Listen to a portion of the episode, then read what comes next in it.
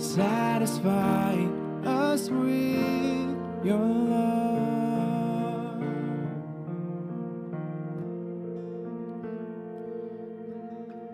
Jesus, we praise you that you satisfy, that you say that you are the true and living water. That those who, who thirst should come to you, and they'll never thirst again. We will be forever satisfied in you, Jesus. We praise you for that. We ask you would fill us by your Spirit to, to run to you, be satisfied. It's in your name we pray. Amen. Amen. Well, you guys can take a seat. Chris, thanks, man. Uh, my name is Josh. I'm one of the pastors here. And if you are a guest, uh, we're glad that you're here and you picked a great weekend to join us because, like Pastor Justin said, get ready to clap. Today is our third birthday. So that's an exciting thing. I got to be honest, you guys were way better than the four o'clock service. They totally missed my shameless plug for clapping there. Okay, we had to we had to do it over again. It's very embarrassing. Anyway, but uh, yeah, three years ago we launched Center Church, and man, we love birthdays here because it's an opportunity to reflect on God's faithfulness over the last year. So when you came in, you should have found an annual report that was on your seat. Here's the thing you can't put a number around everything that God did in and through our church last year. I mean, I'm sure that you have story after story of God's faithfulness. That's just our attempt to say, man, here are some of the things that God did, some of the ways that we can praise the Lord and celebrate Him and His faithfulness to us. And what I want to do is I want to kind of share ways that God was faithful to us in four big buckets, okay? Four big areas that we saw God be faithful in our sending capacity, in our serving capacity, in our shepherding capacity, and in our seating capacity, okay? So we'll start with that first one, our sending capacity. Guys, here's the thing God is a missionary God. Jesus is the kind of shepherd who leaves behind the 99 to go after the one lost sheep. And the scriptures tell us that there is a party in heaven every time that a sinner repents and trusts in Christ.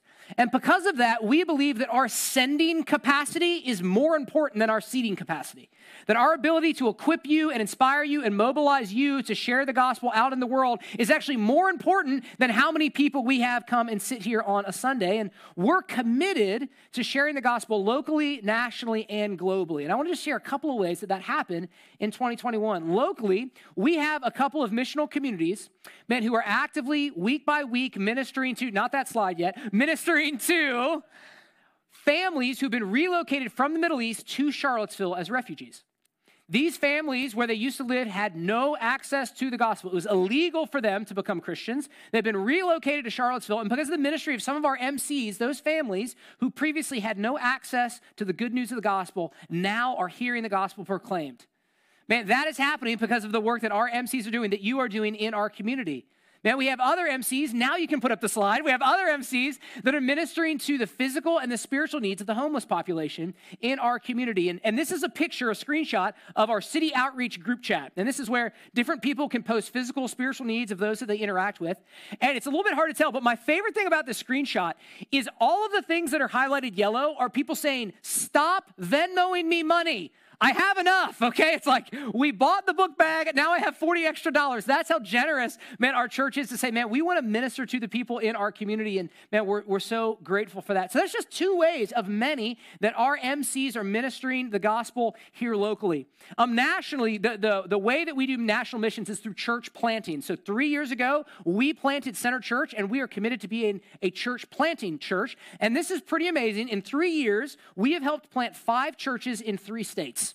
Five churches in three states. So, New Valley Church in Waynesboro, Virginia, Steel City Church in Pittsburgh, Pennsylvania, Coastway Church in Myrtle Beach, South Carolina, Redeemer City Church in Greensville, South, Greenville, now South Carolina, and Grace Point Church, which is a collegiate focused church plant right here in Charlottesville. Man, we are passionate about passing the baton of the gospel on forward. We don't want to be a cul-de-sac in the Great Commission. We want to be a highway. And so we are committed to continually planting churches as long as we exist. And so we praise God for the work that we've done nationally.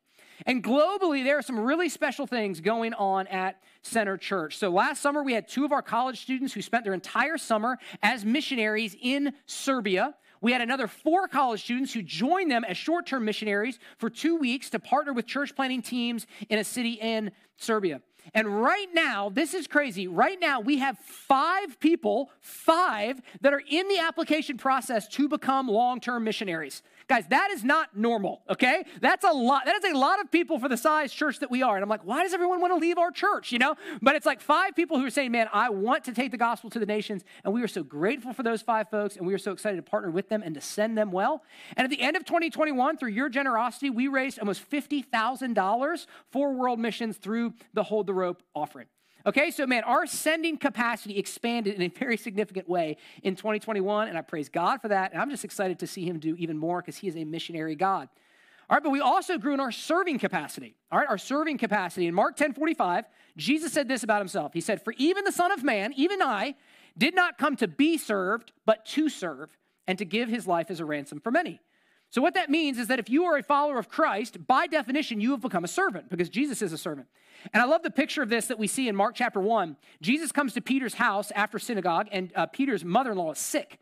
And the text says that, that Jesus goes into her room, he takes her by the hand, lifts her up from the bed, and the fever left her. And the text says that she immediately began to serve Jesus and his disciples. Man, what a beautiful picture. That in response to salvation, we serve. In response to what Christ has done for us, we want to serve him.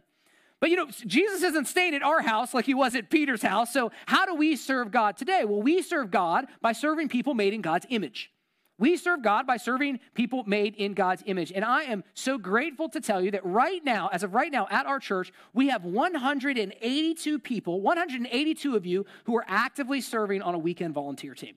182 people who are investing their time and their talent on Sundays to say, hey, I'll help park cars, I'll help set up, I'll help disciple the next generation in our kids' ministry, I'll lead worship, I'll be on the sound booth. Man, I want to do my part to seeing the gospel go forward. We could not do what we do if it weren't for all of you serving and using your time and talents to glorify the Lord. So I just want to say thank you. I'm grateful for our serving capacity, and I'm excited to see that continue to grow.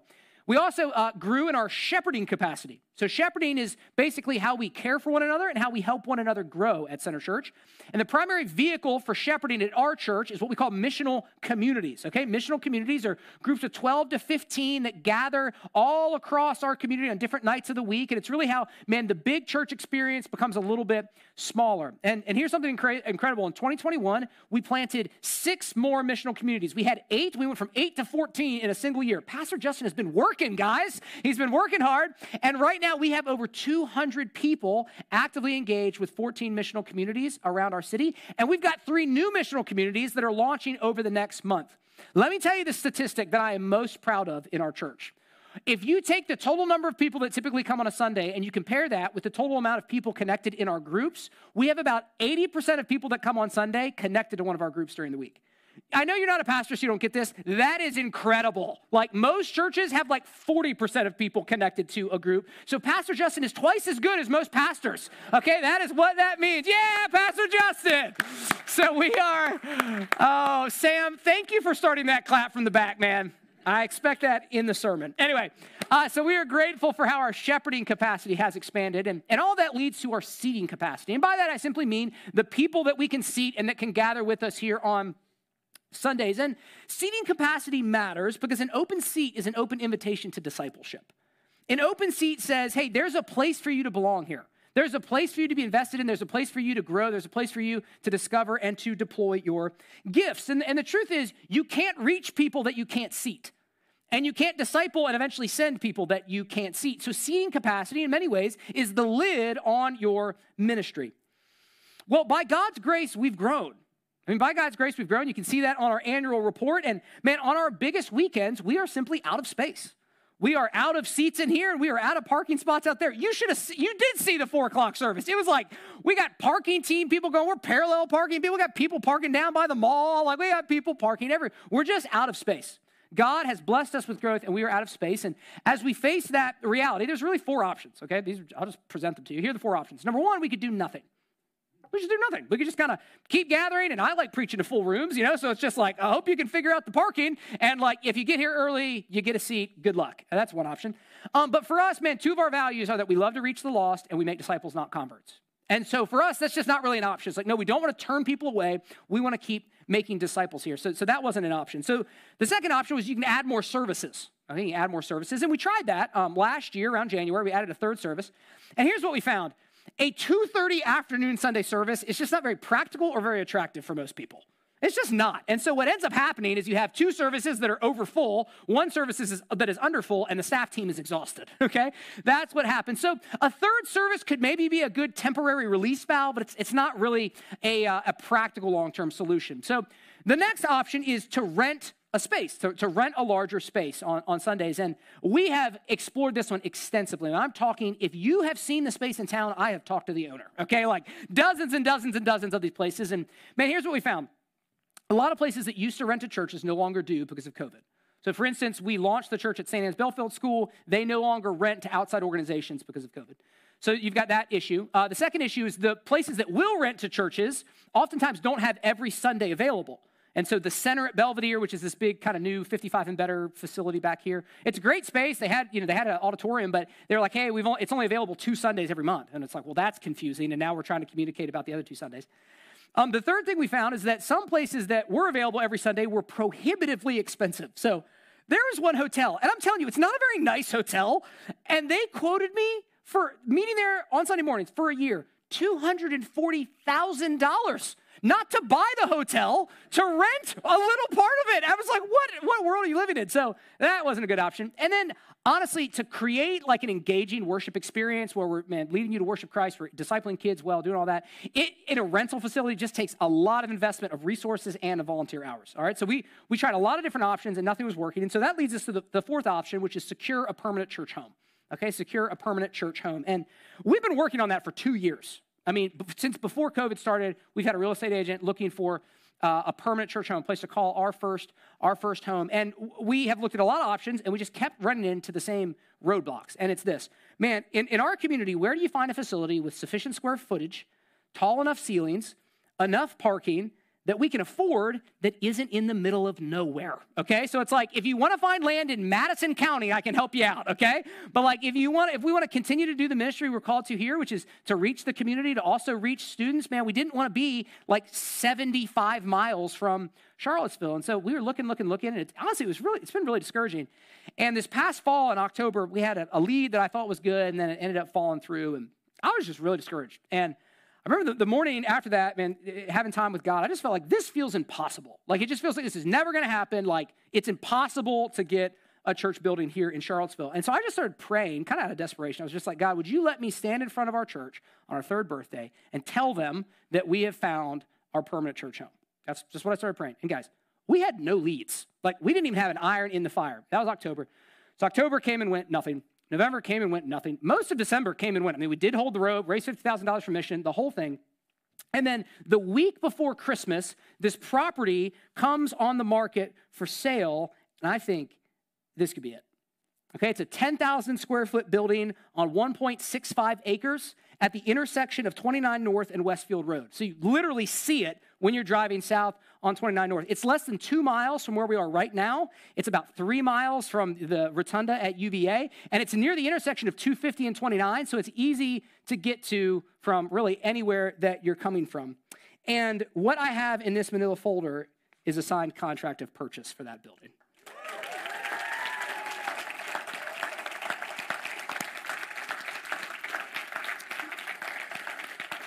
So we're like a married couple who's had a bunch of kids and needs to buy a house. Okay, that's like that's like what we are, and and I'm excited about this facility because it's going to help us do deep discipleship and wide mission.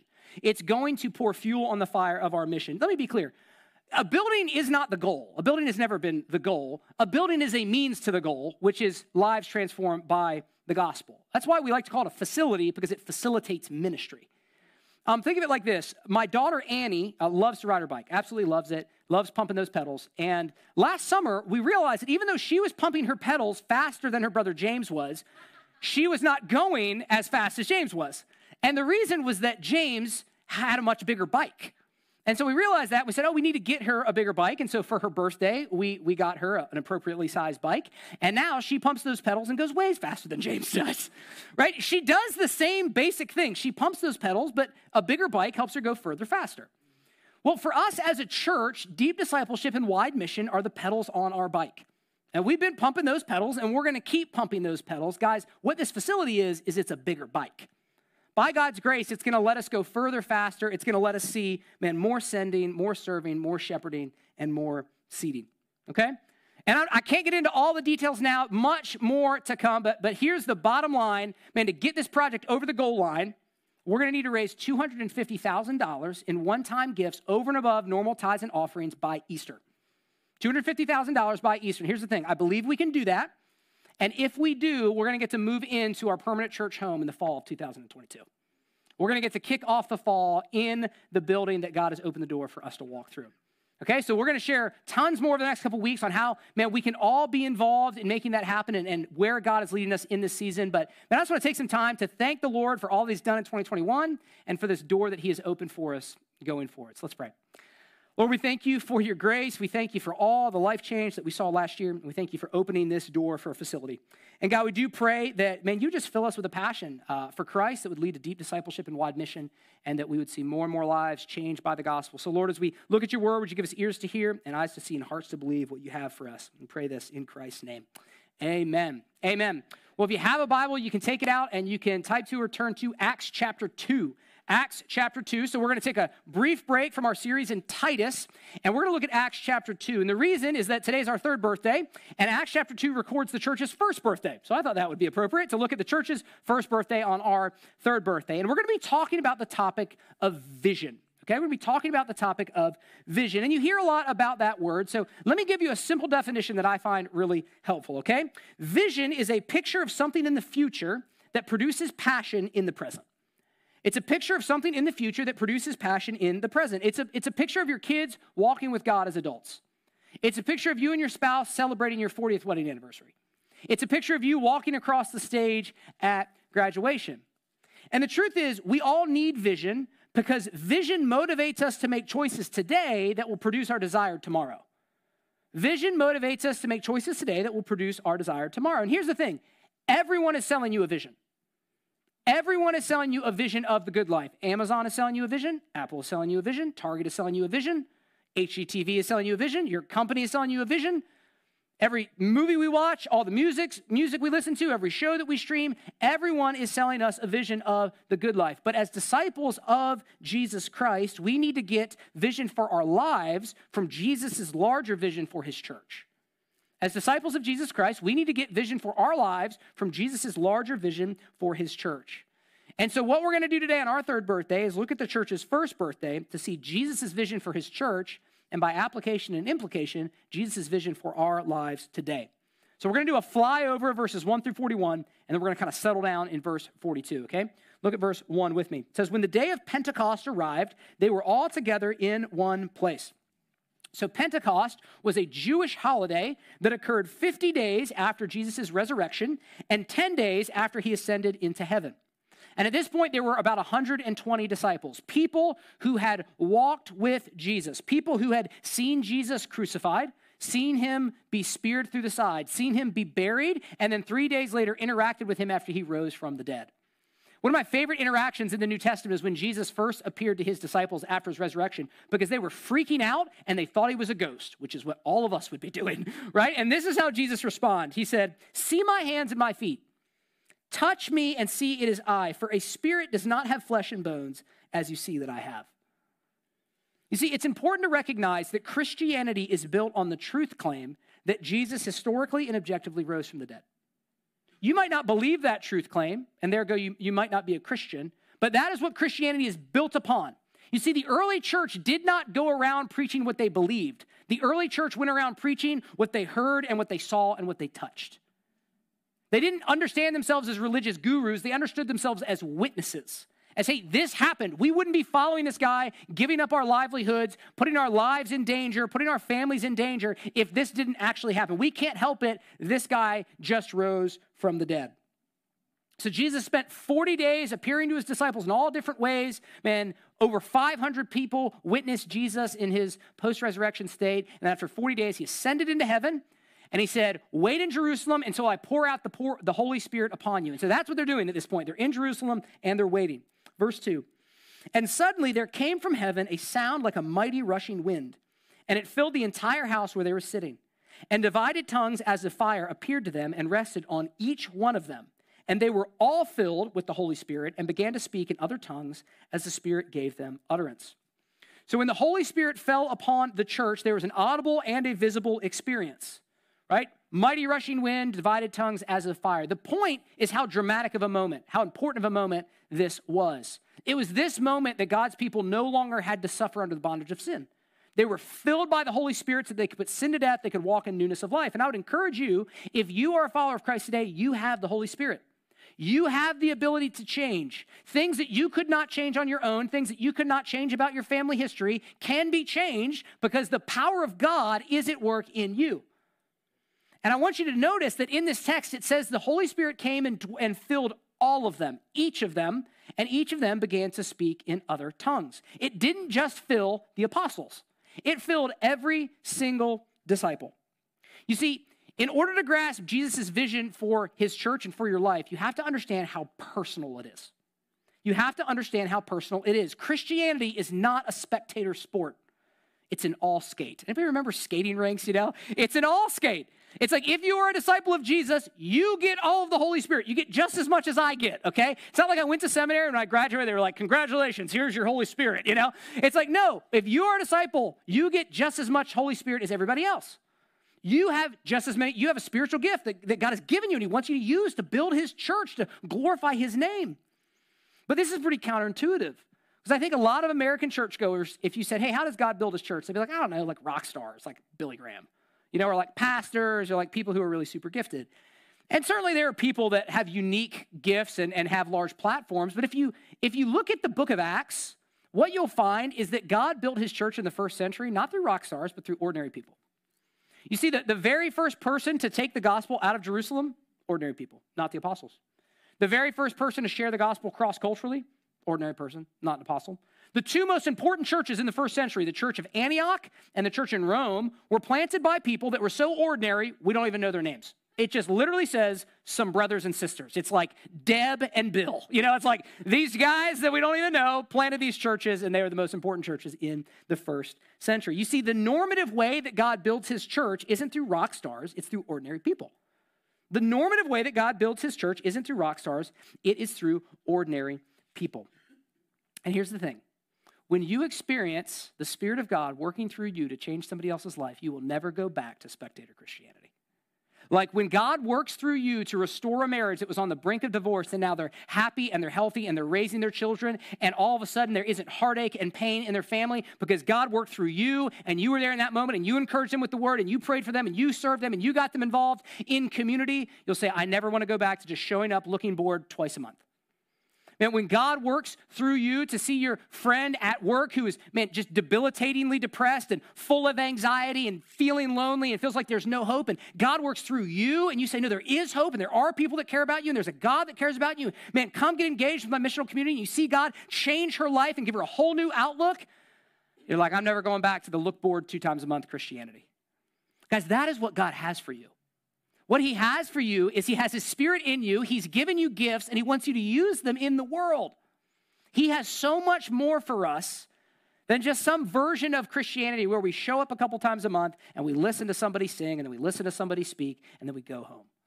Man, God wants to work through you and all the spheres of influence that He's given you to see His glory advance and to see the lost saved and to see lives put back together and addictions broken and families healed.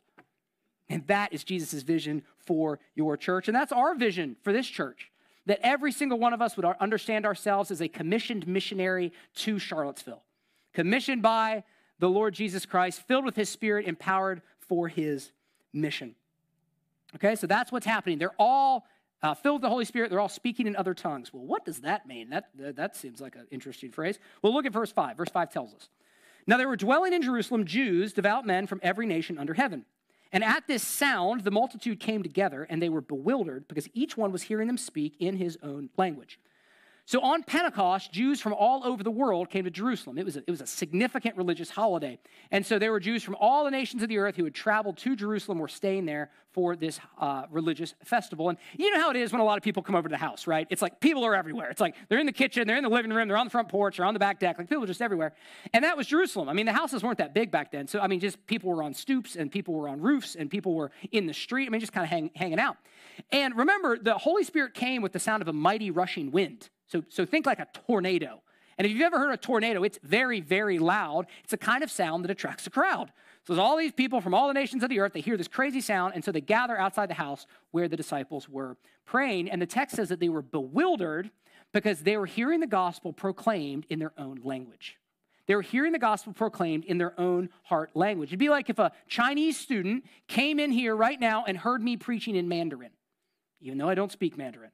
That is what it means when it says that the, the, the disciples started to speak in other tongues. And here, here's the big takeaway. You ready? The first time the gospel was preached, it was preached so that the nations could understand it. The very first time the gospel was preached, God made sure that there were people from all over the world, all different ethnicities, all different countries in Jerusalem, and that they could all hear it. You see, God is a global God. God is a global heart, which is why Jesus in the Great Commission said, Go therefore and make disciples of all nations. That word is ethne.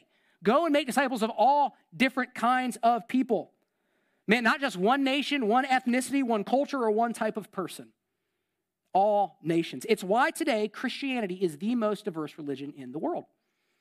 If you ask the question, hey, uh, where do most Muslims live? We know the answer, the Middle East. Or hey, where do most, where do most Hindus live? We know the answer, South Asia.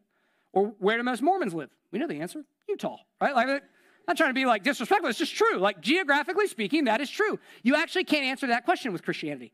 Roughly speaking, 20% of Christians live in South America, 20% live in North America, 20% live in Europe, 20% live in Africa, 20% live in Asia. Why is that? Because from the very beginning, God has been a global God. Here's a fun fact Do you know who the nations were in Acts 2? Y'all. Me. I mean, we were, unless you're a Palestinian Jew ethnically, you are the nations. Right? And we are sitting here in North America today studying the scriptures of the Lord Jesus Christ because that first church took the gospel to the nations. And that's what we want to be. We want to be a missions minded church. Man, and part of Jesus' vision for your life is that you'd be a missions minded person, a globally minded person, that you would have a heart for your neighbor and you'd have a heart for the nations. That, man, you would regularly pray for people around the world who have no access to the gospel. That you would give of your finances so that we can send missionaries like Jenna, who's leaving next Sunday on a plane for six months to go take the gospel to people in South Asia who have never heard it. And that you might say, God, why not me? That you might ask the question instead of saying, why should I go? You, maybe you'd ask the question, why should I stay? I mean, people have access to the gospel around here. Why not use six months or two years or a couple years of your life to go take the gospel to people who have never heard it? And Jesus' vision for our lives is that we would be globally minded people. Globally minded people. All right, so all the people around, big crowd, they're hearing everybody speaking. Verse 12. And all were amazed and perplexed, that's this crowd, saying to one another, What does this mean? But others, mocking, said, They are filled with new wine. So here's the thing, guys. Anytime the Spirit comes and the gospel is preached, there's always a division. There's always people that hear it and say, I think this is true. And I'm convicted by this, and this is true, and I need to reorient my entire life about this. And there's always people that say they're just drunk. They're not seeing reality clearly. Religion is just an opiate of the people, it's an emotional crutch, it's a tool to impress your values on other people. God is a delusion. That's not a new argument. I mean, that's been happening for as long as there has been a church. That's what was happening then. So, what did Peter do? I love this. First, Peter stands up and says, Hey, look, we're not drunk. Always a good way to start a sermon. Promise, guys, not drunk, okay? Uh, we're not drunk. He says, uh, This isn't a psychological crutch. He says, This is the fulfillment of what God promised in the book of Joel. So, what he does is he roots this thing that's happening in historical revelation. He says, This isn't out of nowhere. God has been promising this for thousands of years. Look at the book of Joel. This is what he said. And then I love this. Then Peter stood up and preached, I'm not kidding, the least seeker sensitive sermon you have ever heard. Okay? This is what he said You've been waiting for the Christ. Jesus proved to you in a multitude of ways that he is the Christ, but instead of following him, you crucified him. Well, guess what? God raised him from the dead. He is now seated at the right hand of the Father, and he's going to come back to judge you. That was Peter's. How you like that sermon? You say, I'm too direct. You know, it's like, that's what he did. He's just like, here's the truth. We're all eyewitnesses to that. And what's amazing, it says, when the crowd heard it, they were cut to the heart. They were cut to the heart. And they said, What shall we do? Man, they felt genuine conviction. And can I just can I be candid with you for just a minute? Most of us want to be inspired, but what most of us need is to be convicted. Most of us want to be inspired, like, you know, you want me to tell anecdotes about my kids and, you know, tell you inspiring stories and give you, you know, liver shivers and goosebumps. And that's not all bad all the time. But, but here's the thing if you want to become a convictional person, right? If you want to have deep beliefs that steady you in the midst of the storms of life, if you want to be the kind of man or woman, man, that others look at and say, man, he knows what he believes. She knows what he believes. He and she, they are walking the walk. If you want to be a convicted person, you have to be a convicted person. Does that make sense? Like, if you want to have convictions, you have to be convicted. Like, you have to look at the text and say, this is true. I've got to reorient my whole life around this. You've got to do the hard work of self examination. We hate self examination in our culture. We hate the idea that maybe actually we've been wrong and we actually have some things that we need to change. But what the scriptures say is hey, until you're willing to examine yourself according to the truth of God's word, you'll never become the kind of person that's either able to weather the storms because you'll never have deep convictions. So Peter stands up, he preaches this, they, they're cut to the heart. They say, What shall we do? And in verse 38, Peter responded, Repent and be baptized. Repent and be baptized. So here's the thing if the problem is out there, okay, if the problem is out there, then the solution is politics, education, or new systems. But if the problem is in here, in me, in my heart, then the solution starts with repentance. And what the scriptures say is that all the problems out there are a result of the problem in here. And so, if we want to solve the problems out there, we actually need to start by solving the problem in here. We need to start with repentance. And repentance is a really hopeful word. Repentance means your life can be different. Repentance means you don't have to be the same next year that you are right now. Repentance means you don't have to be your dad again. Like you can be different. You can be a new link in a, in a totally godly chain. You can start a history of generational faithfulness in your family. And repentance means change is possible. By the Holy Spirit, you can begin to change and you can begin to grow. And part of Jesus' vision for your life and my life and for our church is that we would be a repenting people. A repenting people. Because when a church is full of repenting people, it becomes a very vibrant, attractive, welcoming place. Because do you know what is a really, really welcoming place? When everybody in that church is saying, Look, I'm a sinner first and I'm sinned against second. That's an easy place to make friends. That's an easy place to be forgiven. That's an easy place to share your stuff. If everybody's just like, look, I'm a work in progress, I need the grace of the Lord Jesus Christ, if everybody's living that way, then man, that's a very compelling community to be a part of. And that is Jesus' vision for our church. So Peter says, repent. And then he says, be baptized. Repent and be baptized. Baptism is how you go public with your faith. Baptism is how you go public with your faith. And baptism reminds us that our faith is personal, but it is not private. Okay, baptism reminds us that our faith is personal, but it is not private. And, and this is very contra our culture. Because what our culture says is hey, uh, faith is fine as long as you have it in your home and in your heart. But you can't bring your faith out into the public square. You can't talk about your faith. You, you need to keep it in your home and in your heart. And, what Jesus says is no, actually, I want your faith to be very public. I want your friends and your coworkers and your family members to know that you are a follower of me. I want your faith to be public. And baptism is the first step in that process.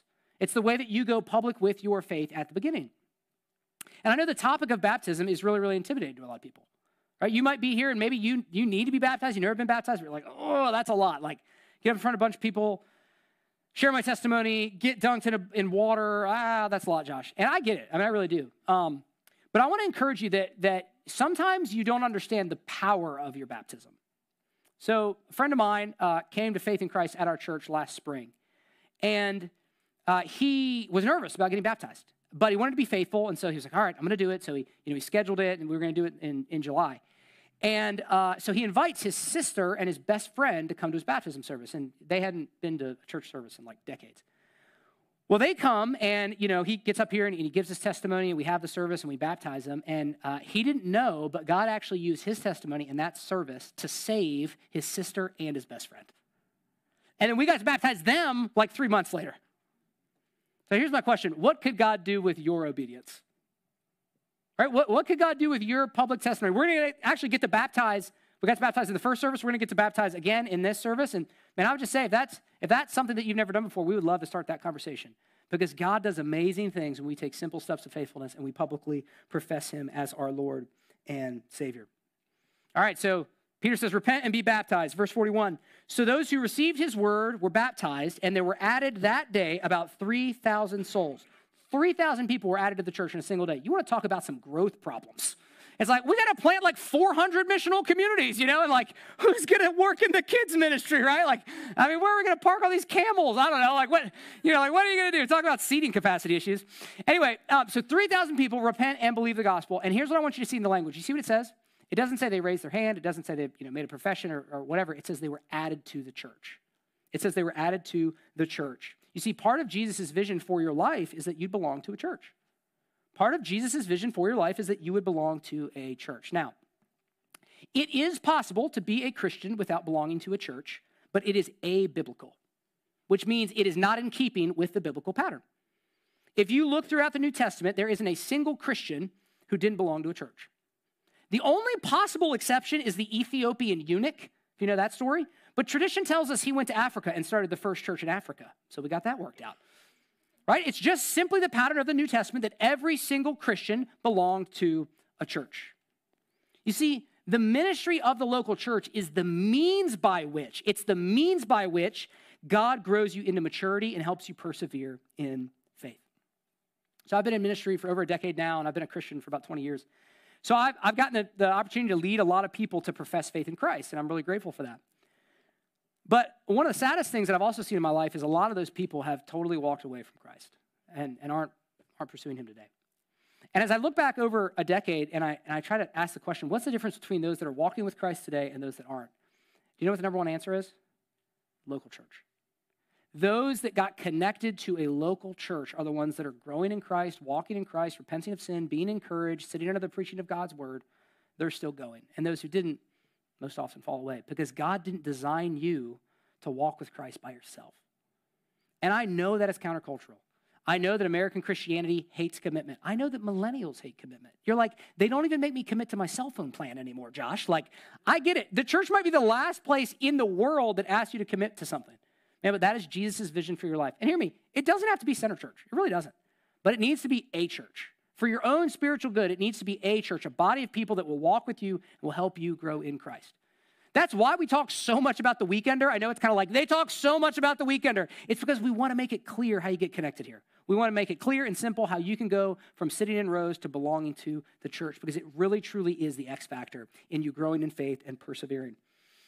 Okay, so here's the summary of the, the chapter so far the Spirit falls, the word is preached, the church is formed. So, what did that first church look like? Okay, what character, characterized it? And by application and implication, what should characterize our church today? Well, I'll give you one word. Ready for it? Devotion.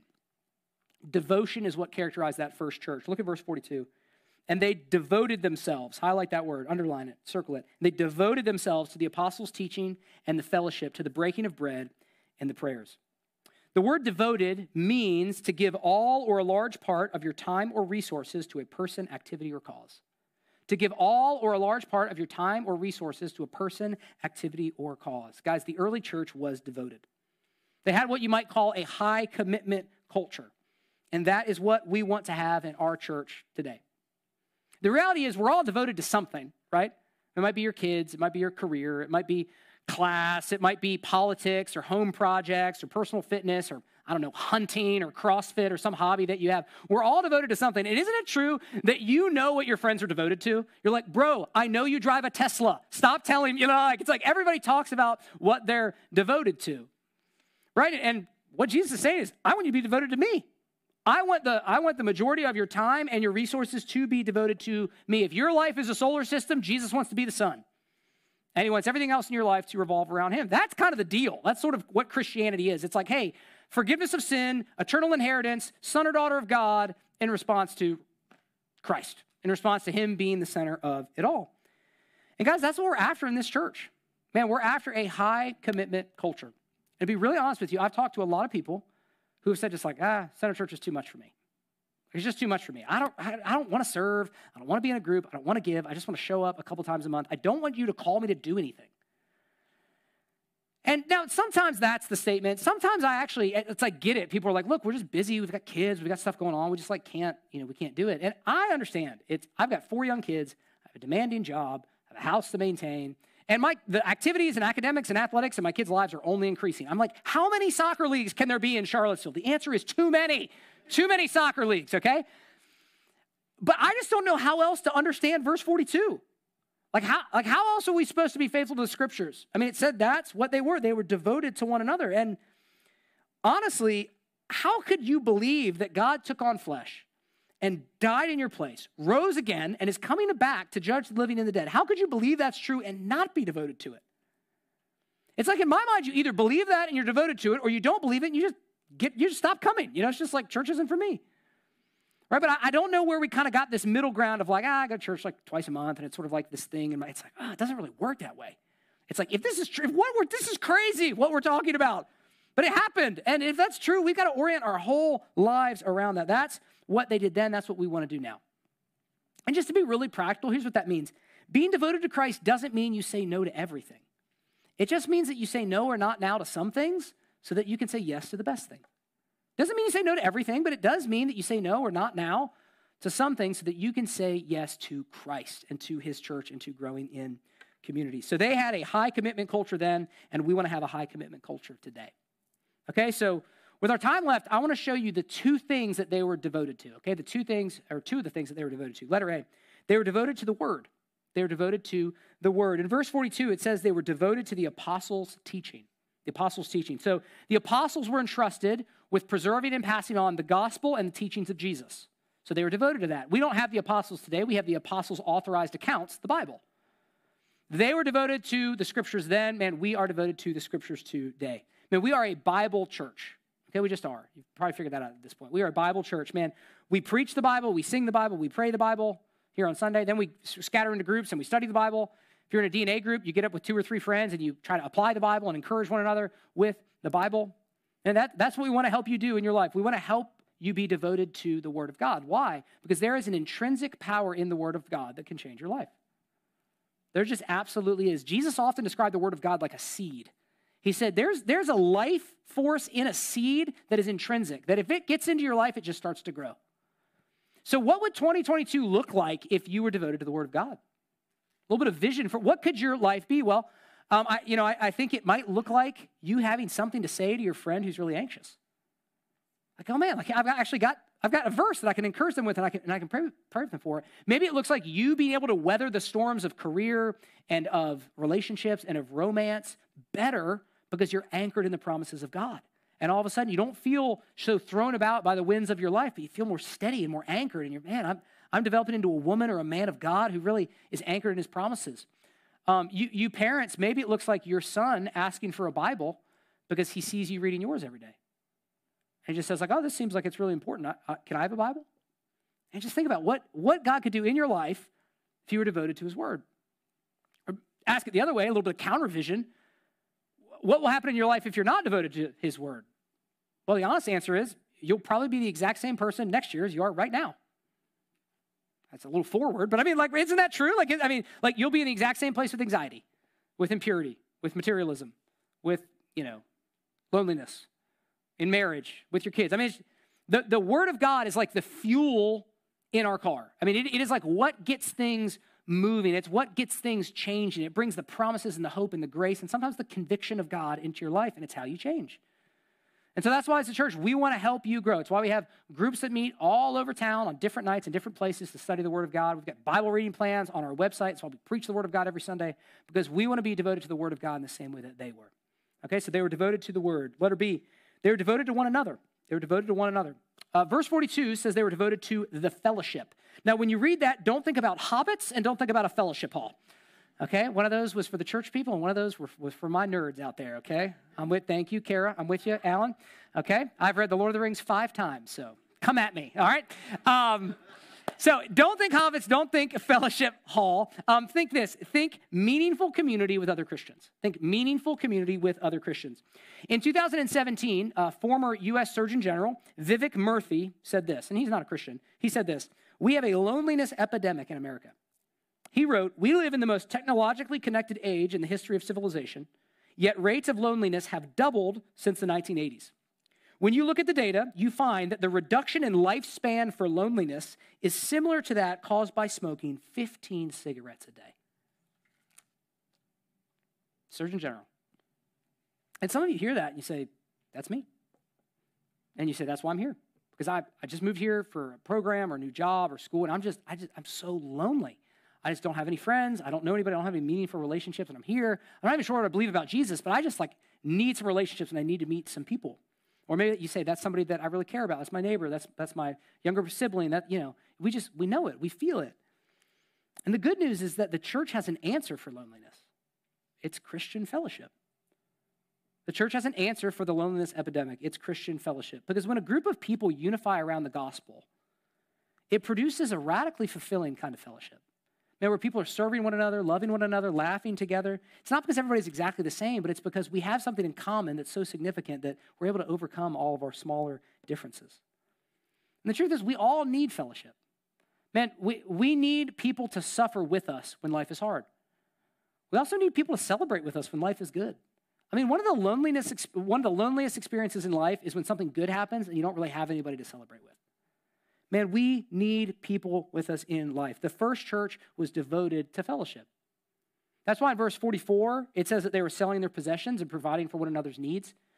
That wasn't some sort of like forced communism. It was just an outworking of meaningful community. It's like, oh man, you know, this family has a need, so I'm going to try to use some of my resources to help them. Or, oh man, this, this girl needs a place to stay for a couple months. You can stay in our spare bedroom. Or, man, this, this person doesn't have a car. Uh, you can use my car and I'll use my spouse's car for the, you know, we'll work it out. That's, that's what it was. It was just the church being uh, meaningfully connected to one another.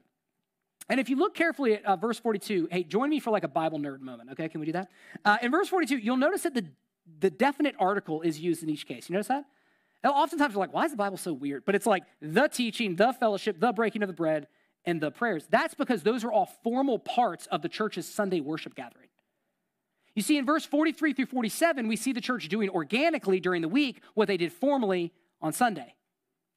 What that means is that fellowship is about more than Sunday, but it's never about less than Sunday. Fellowship is about more than Sunday, but it's never about less than Sunday.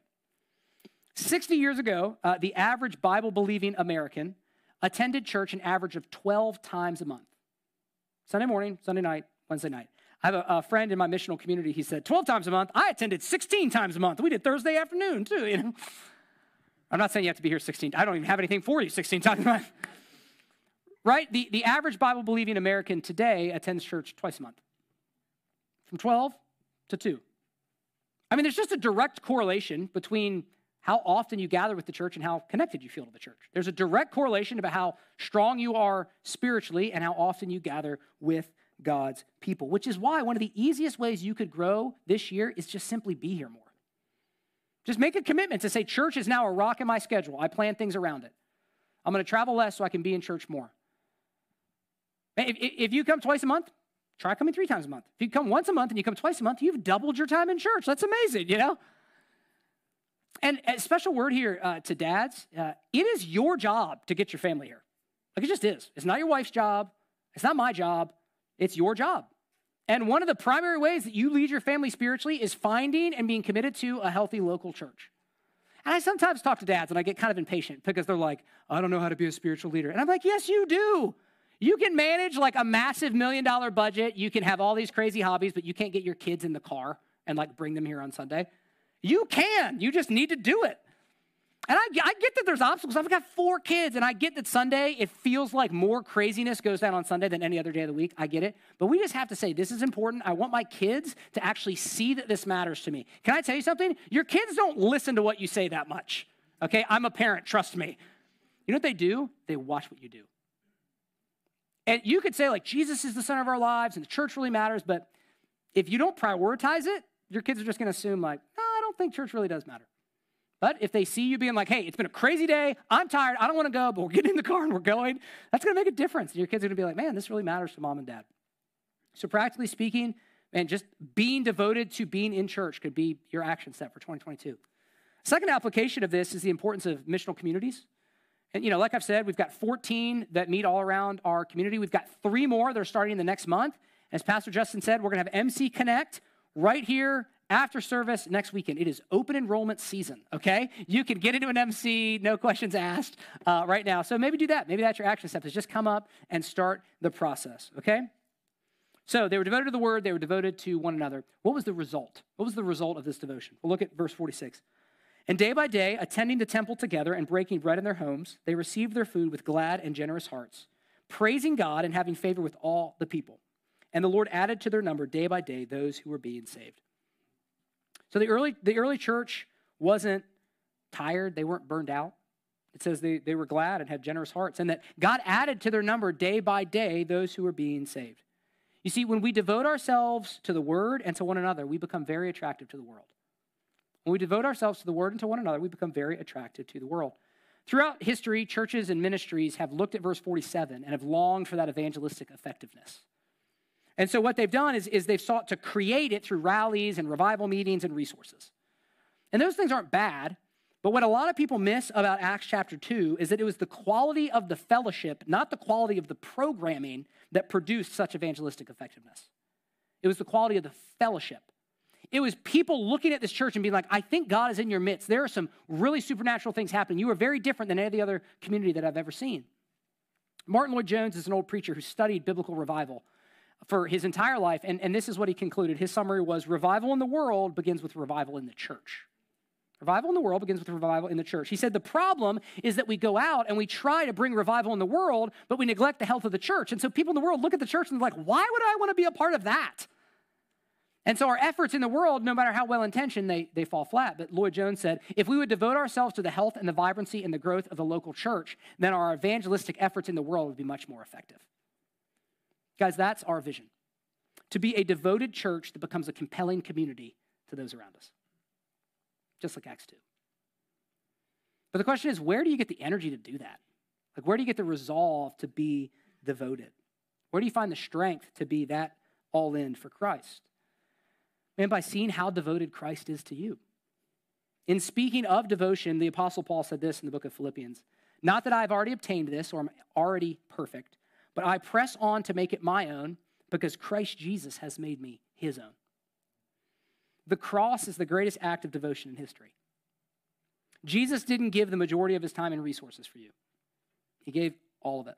He gave his life, his blood, his righteousness, his relationship with the Father so that you could have it. And when that takes hold in your heart, it starts to change you and it produces a desire for him. It produces devotion as a response. And you start to sound like the couple that I was talking to a couple months ago who came to faith in Christ at our church, and as a result, made some major life changes, like some dramatic life changes. And uh, when asked, hey, what motivated you to make such radical changes? They said, man, Christ died for us. How could we not live for him? Guys, that's, that's the thrust. That's the thrust of the Christian message. And you have been given so much in Christ, and that we live in joyful response to that. So I just want to invite you to bow your heads with me. Um, and I just want to give you a, a few moments to process one question. Man, how is God calling you to be more devoted to Him this year? And, and that's going to have as many answers as there are different kinds of people here. But how is God calling you to be more devoted to Him in response to Christ's devotion to you? And our, our band is going to play some music so you can process that, in just a minute, they'll lead us to respond.